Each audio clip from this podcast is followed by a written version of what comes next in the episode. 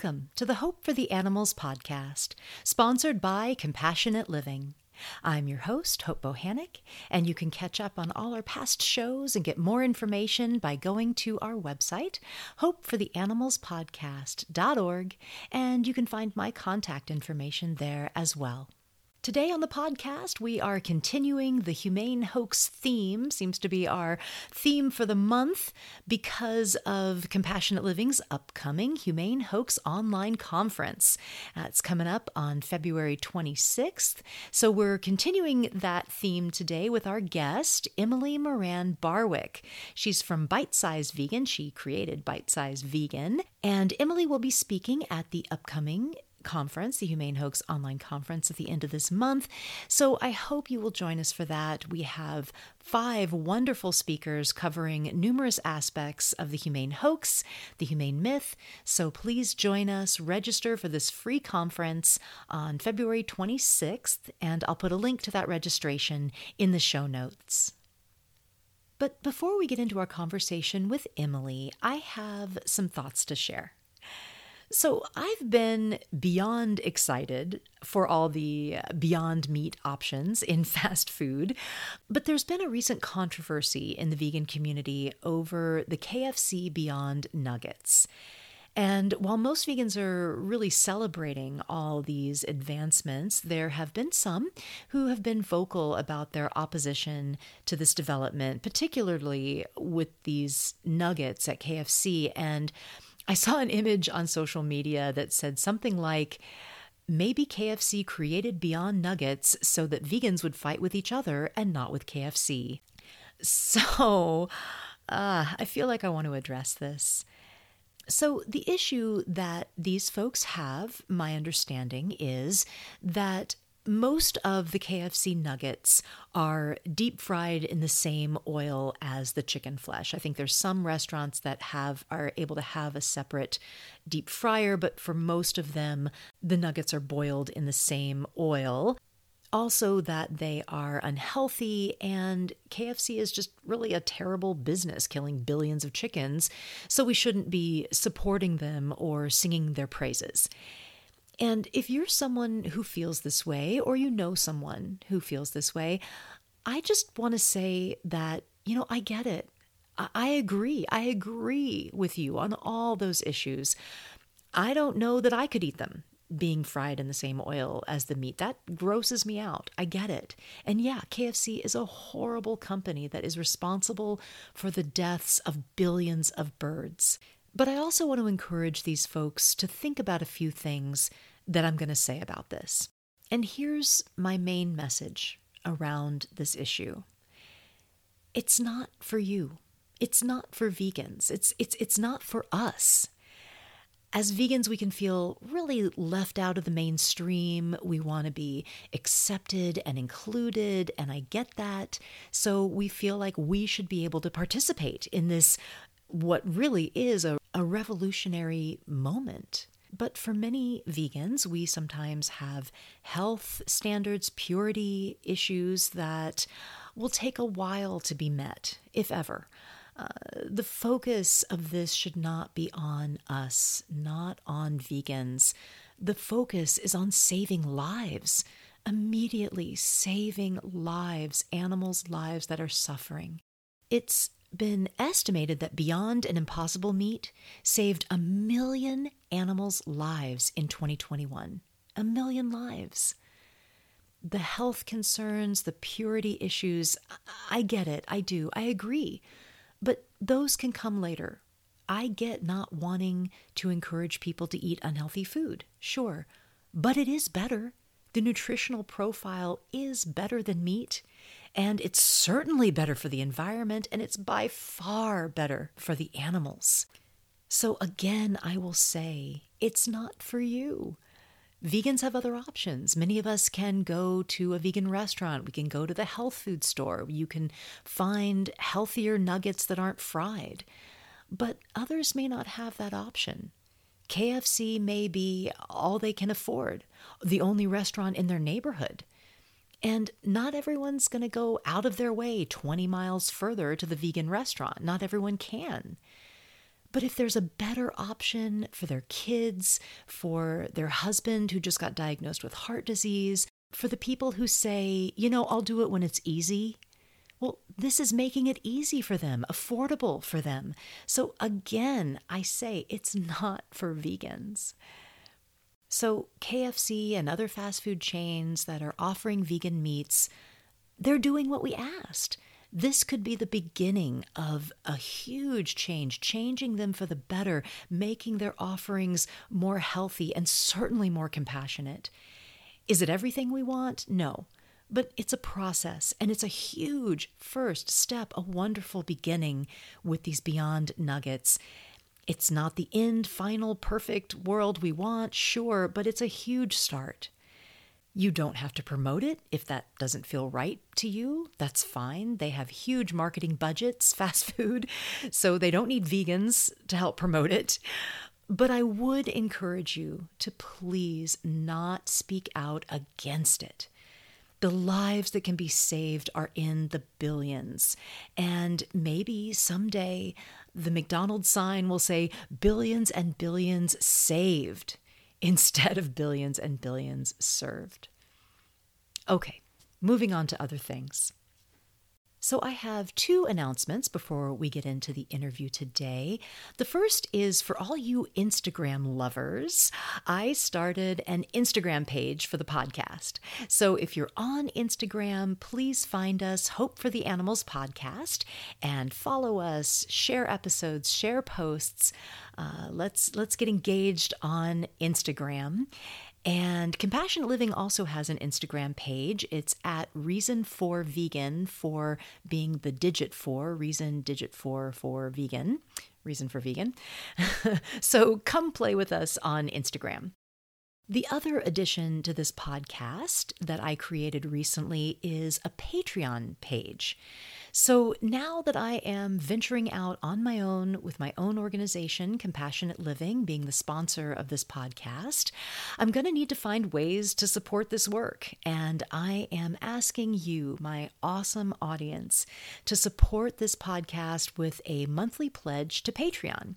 And if you're not familiar with Patreon, it was created for artists and activists to be supported financially by patrons, hence the name Patreon on by people who appreciate what what they what they're creating and if you appreciate this podcast i hope that you will go and sign up for a monthly pledge now some things about this so for many podcasts they have bonus content that they offer to people who pledge money I, I, I don't I don't feel comfortable with that. I don't like that. Being a low income person for many years, most of my adult life, the last 20 years, certainly since I've been in nonprofit work, I haven't ever had the extra money to offer monthly donations. And I mean, I've I've lived much of the last 20 years having to hold off buying groceries till the next paycheck. So I always felt left out when I couldn't afford that bonus content or that extra special whatever it was, uh, some secret internal meeting and and content and podcast podcasts with the people that were giving money and I, I just i don't like that i always i always felt left out when i encountered that and I want everyone, no matter their income level, to hear all my content, to be able to have the benefit of all my podcast has to offer. So I am not going to have bonus content as a benefit on Patreon. Even though a lot of podcasts do that, I'm not going to do that. It just doesn't feel right to me. Now, I am okay with merchandise. You would buy a t shirt or you'd buy a book, right? So I'm good with giving stuff away. So for one of the levels on Patreon, I will be giving away my book, a copy of my book. And eventually, I want to have more merchandise. But I have pretty high standards with that. I would only want for instance, t shirts that are organic cotton or bamboo or US made or something like that. So It's going to take me some time to get the merchandise together because of ecological reasons. I'm just not I'm not going to just go with anything. But if you sign up for one of the levels now, I will give you the bonus gifty stuff when I have it. So you would get it eventually and I hope to have it sometime this year. So I really hope that you might consider pledging your support on our Patreon page and I'll put a link to that in the show notes. Another thing that I would like to ask you, my wonderful listeners, is it, has been suggested to me to start a gathering with you, like a Zoom meeting once a month where we can come together as a community and discuss the stuff that comes up on this podcast, like discuss it further. Other podcasts do this. Uh, you'd be able to ask me questions, give me your take on the issue, just further the conversation so we can get to know each other would that be of interest to anyone out there? If enough of you are interested in this, I would love to do it, but only if there are enough of you that want to do it. So, if you'd like for me to start a group like this, uh, I, I would likely do it on the weekend during the day, like late morning or afternoon on a weekend day. So, please email me and let me know if you're interested in that, if you're interested in a gathering where we further the conversation. My email email is hope at compassionate living.org. And you can also find my email on the podcast website as well as Compassionate Living's website, which is compassionate living.org as well. Okay, so I hope to see you on Instagram or Patreon. Please engage and share and support this podcast on these new platforms. Get us going. And uh, I hope to see you there. Okay, let's now move on to our conversation for the day.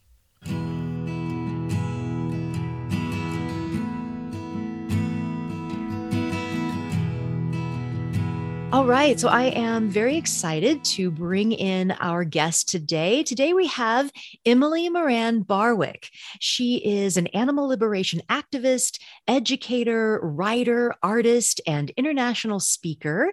And after completing her master's of fine arts, Emily founded Bite Sized Vegan, where she provides free educational videos and essays and writings and e courses and resources all on all aspects of veganism. It's uh, mostly to help people go vegan and equipping existing vegans with the tools they need to get active. Communication has never come easily for Emily. She is autistic, but she credits her autism for her deep and empathic connection with non human animals and believes that by seeing the world differently, she's better able to help others begin to think differently. So, welcome to the podcast, Emily. Thank you so much for having me. Yes, it's wonderful to have you and all the way from Iowa. I know you are in Iowa, which is unusual. I think you're probably the first person I've interviewed for the podcast that's been in Iowa. So I'd love you to tell us a little about you. Um, why did you go vegan? When did you go vegan? Why are you in Iowa? If you want to tell us, um, yeah. yeah, whatever you'd like to to tell us to introduce you. I mean, I of course I get asked all the time like when I went vegan and I don't have a hard date. It seemed to be, I mean, as I think it is with all children, that we kind of have to be taught to eat animals. It's almost like this inherent thing within us that we have to kind of almost be uh, you know, tricked into with why certain animals are okay to eat and others we like and you know love finding Nemo and then you go eat fish sticks. Yeah. But apparently I wasn't having it. My mom says, I don't remember this, but she says I uh, started just refusing to eat meat about as soon as she started to try to feed me meat. If I could tell that something had come from an animal, I would not eat it. so if she could disguise it enough, then I would. Wow. Um, so it was pretty like in there, I guess, from mm. the beginning. But I did eat animal products for parts of my life. And I think the dairy and eggs aspect came later with me kind of learning more about like those industries and everything. But I don't have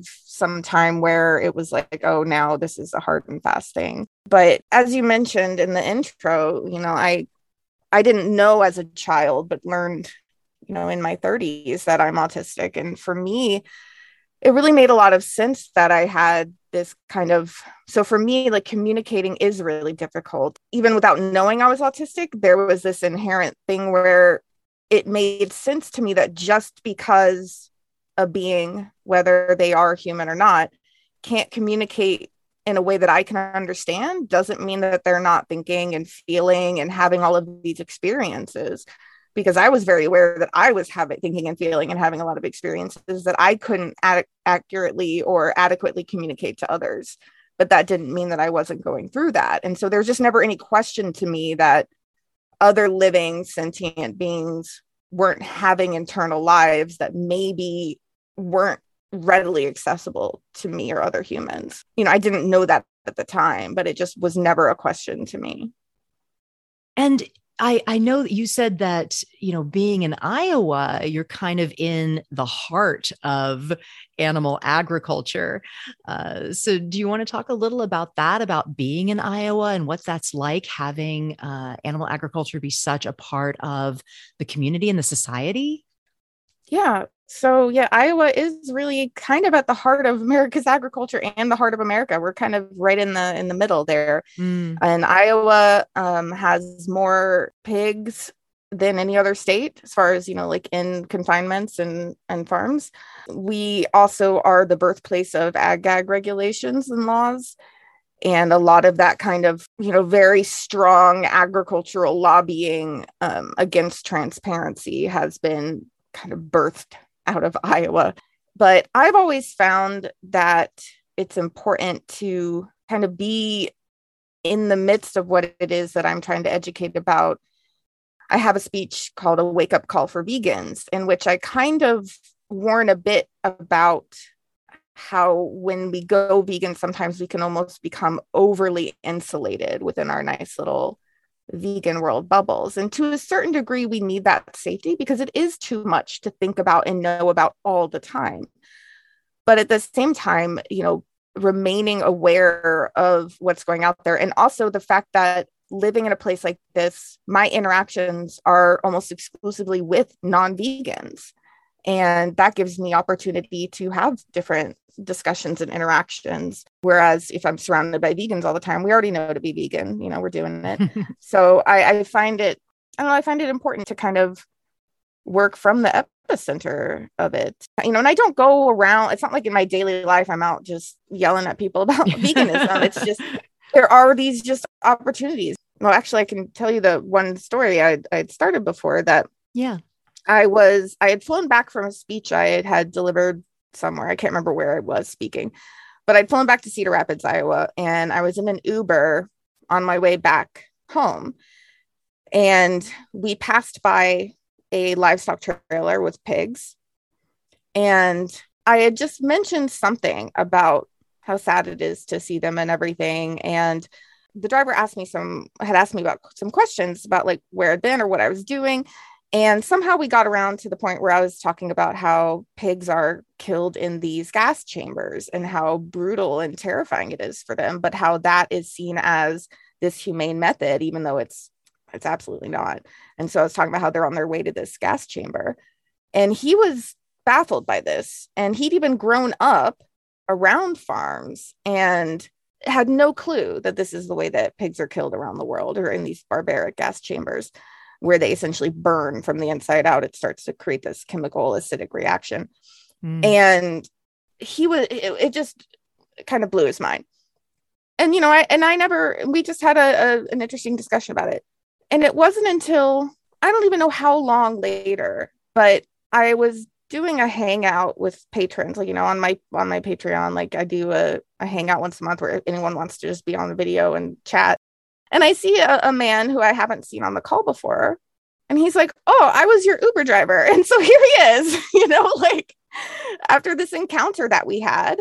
And now suddenly here he is, you know, and it was amazing that like that little conversation I had, I guess, made enough of an impact on him that he wanted to look into things further. And it wow. just really touched me because I wasn't, there was nothing in that discussion that I was saying, oh, you're wrong or whatever. And that's the kind of thing that I try to, when people talk about how do I be an activist or how do I you know, I feel like we have this thought that we have to be out there like pounding the pavement or whatever. And it's like, really, there's so many opportunities just mm. in daily life where.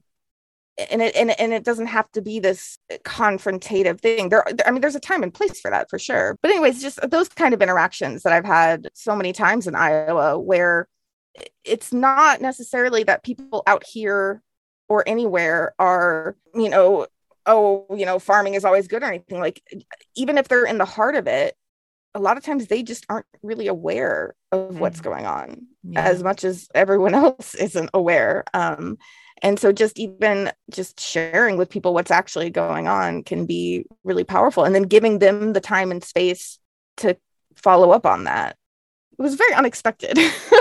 yeah. so so happen. he didn't even know your name or your group or anything like that. I think I, I must have told him because obviously oh, okay. he found he found me later. Yeah, yeah. Um, I mean, so he must have he must have asked me like, well, what I must have said something like bite size vegan, and I guess somehow oh, he found okay. me. But it was just so wow. it was such this moment where he's like, yeah, I was your Uber driver that one time. That's great. Yeah, That's amazing. I love incredible. it. Yeah. Mm-hmm. Yeah. I love that. And it's true. You're absolutely right that, you know, we don't have to be out there protesting or what. I mean, and like you said, there's a place for that. And it's, you know, we need all aspects, but, uh, but just daily conversations. I mean, that's when people, you know, are influenced is just by friends and colleagues and people that they see on the street, you know? So that's, that's really a great story. I love it. So, Emily, you are going to be one of our presenters coming up in our Humane Hoax online conference on February 26th. And I invited you to be a speaker because of your powerful essay in the anthology Vegan Voices. And we did a Vegan Voices series on this podcast last year, featuring several of the authors in the Vegan Voices anthology. And you are one of those authors as well. And I really loved your essay. You talk about the humane hoax, it's called The Harm of Humane. And you also have a section on your website on Bite Size Vegan dedicated to the humane myth. So, can you talk about what inspired you to write this essay? Yes. So I, I personally, I, I feel that the humane myth is perhaps the most destructive, dangerous, and like seductive barrier to people going veganism and effective activism. Yeah. And I and I think that's namely because it, it appeals to all sides. So for like a vegan, vegan activist or someone who's afraid of coming across militant or coming across as extreme, there's this temptation to provide less intimidating suggestions for people. So, whether that's try meat free Mondays or do local free range eggs. And then for, you know, for activists who are fighting for animal liberation, the humane myth offers this kind of concept of like, well, wouldn't, isn't it isn't there some victory in giving them better conditions while we fight for the ultimate goal of their liberation?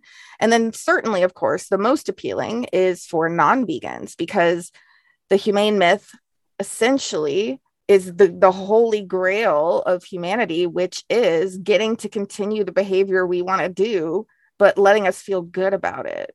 We all know something's wrong because even if you get people who are you know like animal you know it's our right you know to eat animals or like i love you whatever and then it's like well do you want to watch the slaughterhouse footage oh no no no no no i don't want to i don't want to yeah, see that yeah so it's like right. even uh, we know there's like you know that dissonance there mm, but mm-hmm. this is kind of that oh i get to do what i want to do anyways because changing is is scary for all humans but now i can feel okay about it now i don't have to have that kind of nagging sense of you know just disquiet and so when it comes to the activist side of it or you know or vegans talking about it i think sometimes it's well intentioned like we're trying to bridge this gap and meet the public where they're at. And so there can be that temptation of like well they're not going to go as far as veganism or that you know so like we've got to give them some steps. But then there becomes this risk of reducing like you know the ethical imperative of veganism to this like lifestyle choice or a gradation kind of thing right uh, you know but i'm extremely passionate about everyone's right to information you know and especially about information that impacts you know, your health, the planet as a whole, our society, and especially the lives of sentient beings. And so my approach for activism has always been it's not a matter of forcing or convincing, it's just giving people the actual information. Because I do believe that if most people, if they're given the actual truth of what's happening, what's being done in their name, what they are paying to have done to yeah. living creatures, that they wouldn't want to support that.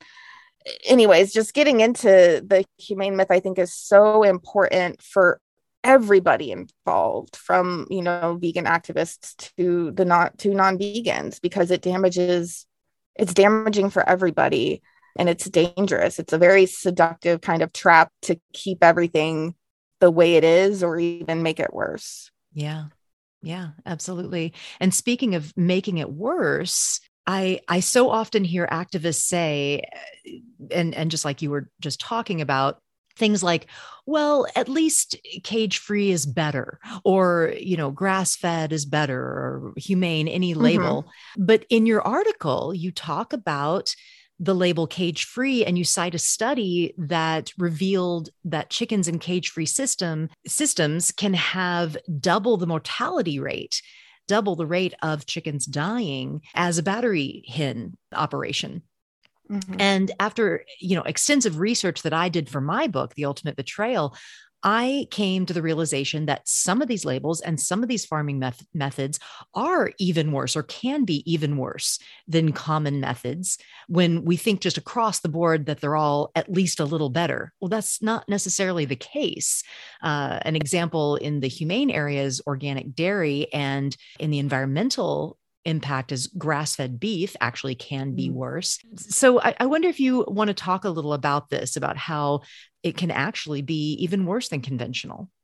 Yes. so the the study that I was talking about, I, I speak about that um, in more depth in my speech that I gave in Dublin, Ireland. There is a an activist and farmed animal sanctuary founder there, Sandra Higgins, who is incredible. And she has a, a phrase that I think really captures it where she says their bodies are their prisons. So she did this entire report on looking into the difference between battery caged and enriched caged chickens. And this kind of speaks also to these cage free chickens that because we still breed them to produce maximum egg output. They are still made into these machines who then they get these fragile bones because they're losing so much nutrients because they're overproducing eggs. They're so fragile because we've imprisoned them in their own bodies. Yeah. And it's the same for pigs. We breed them to grow so fast that if you go to a farmed animal sanctuary, they grow so big then they they can get health problems from being the size that they are. And so, even if they've been liberated from their physical cage, they're still trapped in these prisons that we've bred into them. Mm. And, you know, if I'm not mistaken, when you're talking about organic dairy, the cows are going to get the same kind of infections from the constant milkings and the and the just the environment they're in. But then now they can't get medical certain medical treatments or That's certain right. antibiotics. Yeah. And so we're still doing the problem. We've still, it's like we're trying to somehow, we try so desperately to make what we're doing okay. And it just makes it even more absurd on a slightly different bit. But in, in the European Union, and this is what Sandra Higgins was speaking to, is that there was this ground, well, seen as this groundbreaking directive in 1999 that banned barren battery cages by 2012. Of course, you know, so in 1999 by 2012. But in the media, what you everybody hears in 1999 is like EU hens are cage free, or like that's the kind of the impression everybody gets. But really, it was just replacing the barren cages with what with what's called enriched cages, meaning yeah. they're furnished and they would get essentially in the end, each hen would get less than a single playing card of additional space. And, and then now also they have furniture to bump into and fracture their fragile bones. Yeah. And, and just, to, um, just to clarify, because because anytime we hear furnishing, I always envision like little couches and little chairs. And all it really means is that there is uh, sometimes a, a, bit of a, a, a, perch to get up onto mm-hmm. and possibly a bit of a box like a litter box to kind of get into to do a little dust bathing uh, but it's it's very minimal. It's still such a tight tight confined space. Absolutely. And then and yeah. then they'll cram more birds in there so it's the same situation. Right and and the the the even more perverse aspect of this is that in 2012 13 of the member states had failed to comply. So they had 12 years to give each chicken less than a single playing card of additional space, and 13 of the countries couldn't do it. Uh, but what people hear in the media is, oh my gosh, these hens have amazing welfare now. And so mm. then egg consumption actually increases. Yeah. And so that's another way that these kinds of myths hurt animals more is that because of the perception, the public now thinks now it's okay. And so then the demand for the products rises. Yeah. But then the the beings that this entire perverse charade is supposed to be for are still living in these horrible conditions. Uh, it kind of reminds me of like how i mean it just in general if you look into all of this it's like absurd how far we try to bend over backwards to keep eating animals. Like yeah. we just can't seem to yeah. let go of it. There's a project, Project DeNovo, and other uh, projects where there's just so much governmental and uh, money and really bright research minds trying to go into ways of how to sex chicken eggs before they're hatched because the public doesn't like the whole grinding up of male chicks thing that happens in the egg industry. And so they're just trying to figure out how can we sex these eggs before they're hatched so we don't have to grind up all the baby boys and it, it's just like untold amounts of money and time and research and everything instead of just being like hey you know what maybe we don't have to eat eggs right you know like yeah. maybe uh, maybe that's an option like it's just yeah. it's so absurd yeah. just how all this stuff like how much governmental time and energy and money and all of this goes into like putting together these regulations and all of this stuff to be like maybe somehow we can make this okay and yeah. it's like yeah you know guys we can just not do it. Right. Just not do it. Right. That's an, that's an option. You don't have to eat what comes out of a chicken. It's yeah. okay.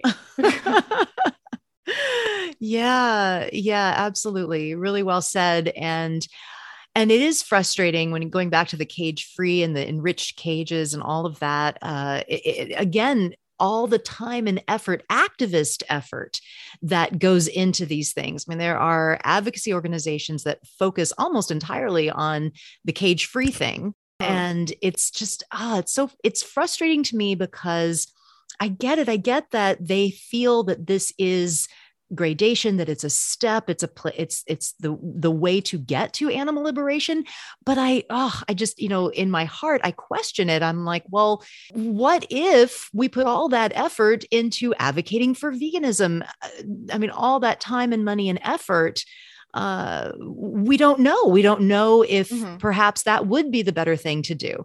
It's it's well, it's it's frustrating.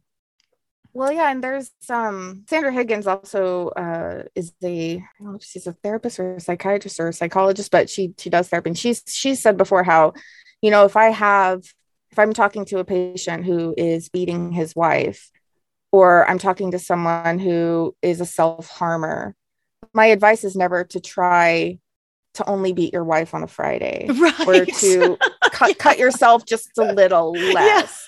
She's like, that's never the goal. Right. You know, it's like, yeah, you, these small improvements, like, what are we really doing? And it is frustrating seeing well-meaning activists right uh, yeah. going for the, the the welfare bent but there's there i had been looking for this the basis of um, the council regulation for the protection of animals, like this you know, big landmark stuff that happened after the Treaty of Lisbon. But I, I've been trying to find for the longest time this impact assessment because they kept talking about the impact assessment and how that was kind of the basis for why we're choosing X, Y, or Z methods.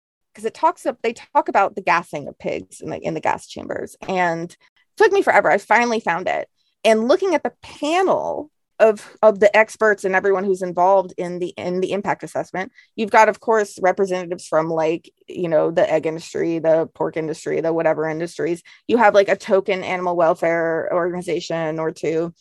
And then you have Butina, and Butina is the company that makes the vast majority of CO2 chambers around the world to mm. kill these pigs. So they're on the panel being like, that's determining what method we should use for this humane legislation. And it's like when you oh. look down oh. into these things, it's like none of this has anything to do with what's humane. It has to do with the dollar amount, it has to yeah. do with profit, it has to do with company interest. So, of course, the impact assessment was like, oh, you know, it's not really viable right now to find another thing. We're just going to keep doing this. And then when I dug even deeper, I found that at the time of the document, they were testing CO2 chambers for cows at the University of Iowa, where I went to graduate school. Mm. And that was a mm. bit horrifying. oh, yeah.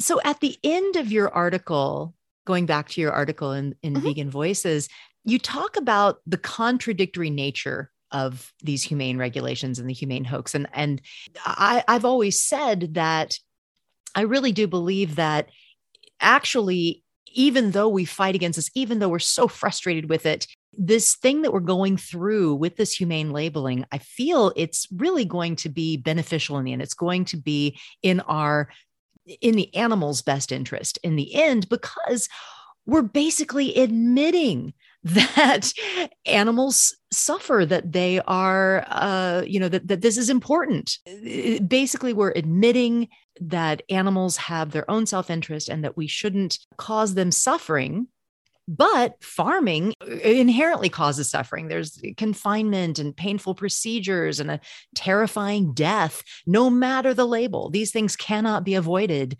to make a profitable animal product. And in your article, you talk about this and you say, we can't have it both ways.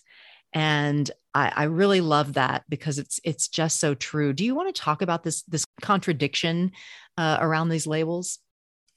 Yes. So, kind of as you were saying, humane regulations are an inherent admission of these animals' ability to suffer and feel pain. Yeah. And the whole welfare approach are, is designed to spare animals what is deemed unnecessary suffering. And so the unspoken implication being that there's some suffering is necessary when it comes to benefiting humans.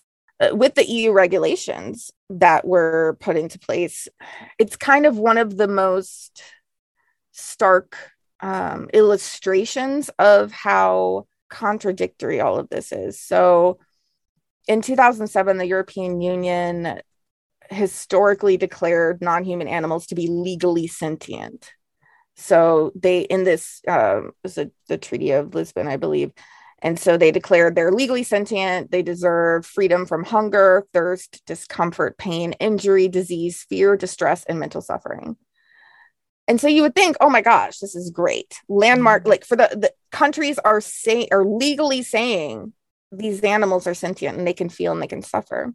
However having recognized their capacity to feel and have emotions and sensations like we do, they then off the back of that are like, all right, now we got to figure out how to kill them and it be okay. Yeah. So that's how that's right. how the the council regulation um which is like the protection of animals at the time of killing or something the, the absurd title of it that's how that was born this this monumental legislation that had all of these ramifications and has the impact assessment and all of this came out of this declaration of them to be legally sentient and that's just like this a bizarre illustration of our relationship with animals that mm. off the back of saying oh they're sentient they can feel our conclusion is then well then we got to be more careful about how we're torturing and killing them at least at least at least on paper. Right. and so and, and, then of course like the the resulting council regulation that came out of this was viewed and is still viewed as this victory for animal rights. And you i still see you know activists especially in the united states and countries where we might not have as or we think we don't have as stringent regulations or something pointing to that as this is the thing that we need to get to but when you dig into it, it's just instead of all of these horrible things happening because we don't have regulations, it's that all of these things are happening because they're codified in the regulations to happen. But it's just this kind of very stark illustration of how we deem animals legally sentient deserving freedom from hunger, thirst, discomfort, pain, injury, disease, fear, distress, and mental mm-hmm. suffering. Mm-hmm. And then we use that recognition to build this legislation that essentially, in language that when you look at it, is in, incredibly disturbing and borderline sociopathic, to, to put together the exact manner in which we can legally violate, imprison, cut, burn, alter, and murder them.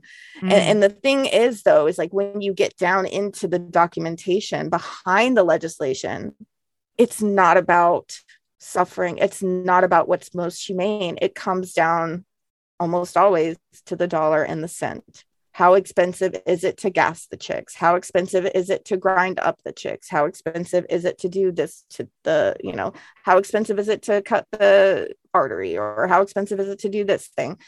And that's really where it comes from. So there can be all of this posturing as to, well, we got to do this for, you know, whatever reason. But it is good for there to be more recognition. It's just also important that we don't stop there. We don't, with any of these things, that we don't stop with reading the media headlines that, oh, uh, battery cages have been banned. That's not the that's not the truth. You know, yeah, you always yeah. have to kind of look yeah. further. Yeah, and it's, it's not the not the end of the story. It, yeah, it, it, it's like it's like the whole thing gets reduced down to this one issue of the cage when there's so many other things going on like you like you're just talking about with their bodies and uh, you know all different kinds of suffering going on it's not necessarily just the size of their enclosure uh, right yeah it's frustrating well and just one more thing on the you know the contradictory nature of humane regulations is that it also in some ways makes it well in a lot of ways it makes it more egregious because we all know that knowing better but doing wrong anyways is worse than doing wrong without knowing that you're doing wrong. But here we are saying these beings can feel, they can suffer, they have emotions, they have all of this. They deserve to be free from harm and whatever. And now we're going to design how we can torture and kill them. Mm. It's it makes it more egregious than more if insidious. you just weren't yeah. aware. Yeah, yeah, you know. So yeah. Um, yeah, absolutely. Well, my hope though is that once this gets permeated into the the culture and the minds of people that these animals do suffer that they are sentient mm-hmm. hopefully that is going to translate into eventual uh, veganism that the recognition that you cannot uh, be humane and kill like you said we can't have it both ways well, Emily, I feel like we could talk all day about the humane hoax. I love it. I love when uh, someone else uh, has the passion that I do about this issue. But I did want to ask you about your projects with Bite Size Vegan, your website, Bite Size Vegan. I know you have a lot going on there. Uh, you do e courses, all kinds of things. And I, I'd love to hear about it. Tell us about your projects, what you're working on. So I started bite size vegan because I found the reason I, I kind of went into it the way that I did.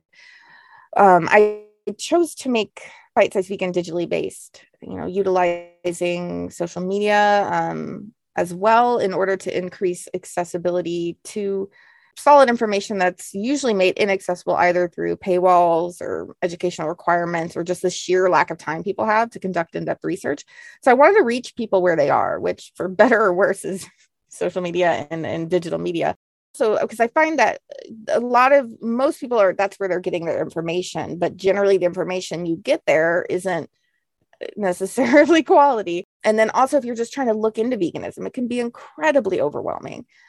And I and I find too that for many individuals, the concept of veganism carries such a charge that can like spark defensiveness and resistance and that's perpetuated by the uh, just a multitude of incomplete or conflicting or confusing or just non-factual information. So i wanted to simplify veganism and bring together the accessibility of digital content and social media content with the integrity of research backed information.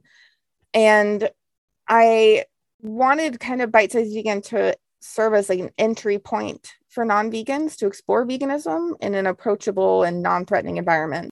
It kind of also grew the second arm that I wasn't necessarily expecting of serving as a source of teaching tools for current vegan and activists and but it's evolved over time i started with videos and as i learned more about technology because i, I no idea what i was doing i started providing the full articles with citations and everything. So all of that is available on bitesizevegan.org for every everything i put out has a fully cited article. And then i you know started delivering speeches internationally. And most recently i've taken time to work on making the content and the resources far more accessible. Because while I'd already produced a significant body of content and resources before I did this massive overhaul of the website, it was kind of like if you go into a library and there's just a big pile of books in the middle of the room, like no matter how helpful some of those books might be, the information is only effective if you can find it.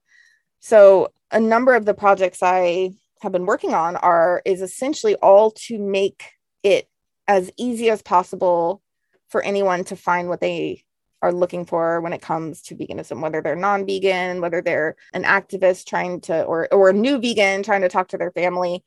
And so some of the features that I created, one of them that I'm like the most excited about in like the most nerdy way possible, um, is I created this thing called a guided search. And so because I found that when when when someone's looking into veganism, whether they are vegan curious or non-vegan or whatever, or they're struggling to answer families' questions. It can be really daunting to impossible to find resources specific to what like you know might not know what search terms to even put into a search engine so i wanted to create a, a search that would guide the user through a series of easy to answer questions to help them like assess their needs and then at the end provides them with this custom curated content and resources and i built this in, in bitesizevegan.org and you can find it in the guided search. My whole goal is to make veganism accessible.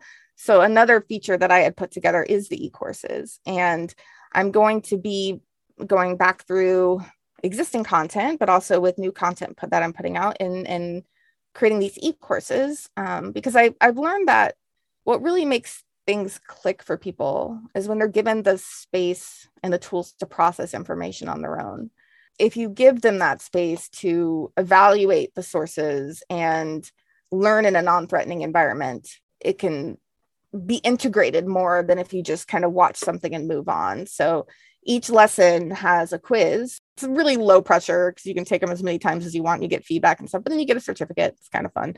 You know i wanted to kind of provide a more uh, hands-on learning environment. That sounds so amazing. I mean so much good helpful information uh, well, and I'm going to be um, kind of coming back into producing new regular content at a different pace than I used to because I'm going to be continuing to work on all of these other resources with always the focus being on the accessibility of of information which I think is key. I'm essentially as passionate about the the right to accessible right to know information as I am about being vegan. So that's kind of my my dual focus. yeah. Yeah. And I loved the idea that some of it is, um, you know, geared towards uh, certain situations and certain people and different, uh, just different uh, angles. Uh, I love that. That's great. Yeah. And like, oh, that's just one other thing I is like now there is a way to, you can go to browse all content and there's a whole topics page too. But with that, I created all these different taxonomies where you can narrow things down by audience. So you can even look by like a topic, but geared towards non-vegans that's acceptable for kids and is in an interview format so you can get like wow. really granular very specific it. yeah i love that yeah. that's so cool Great. Well, everybody should check out Bite Size Vegan. I will put a link to that website in the show notes. Emily, we are going to need to wrap up. Unfortunately, I've really enjoyed our conversation. And I like to ask my guests at the end what gives you hope for the future?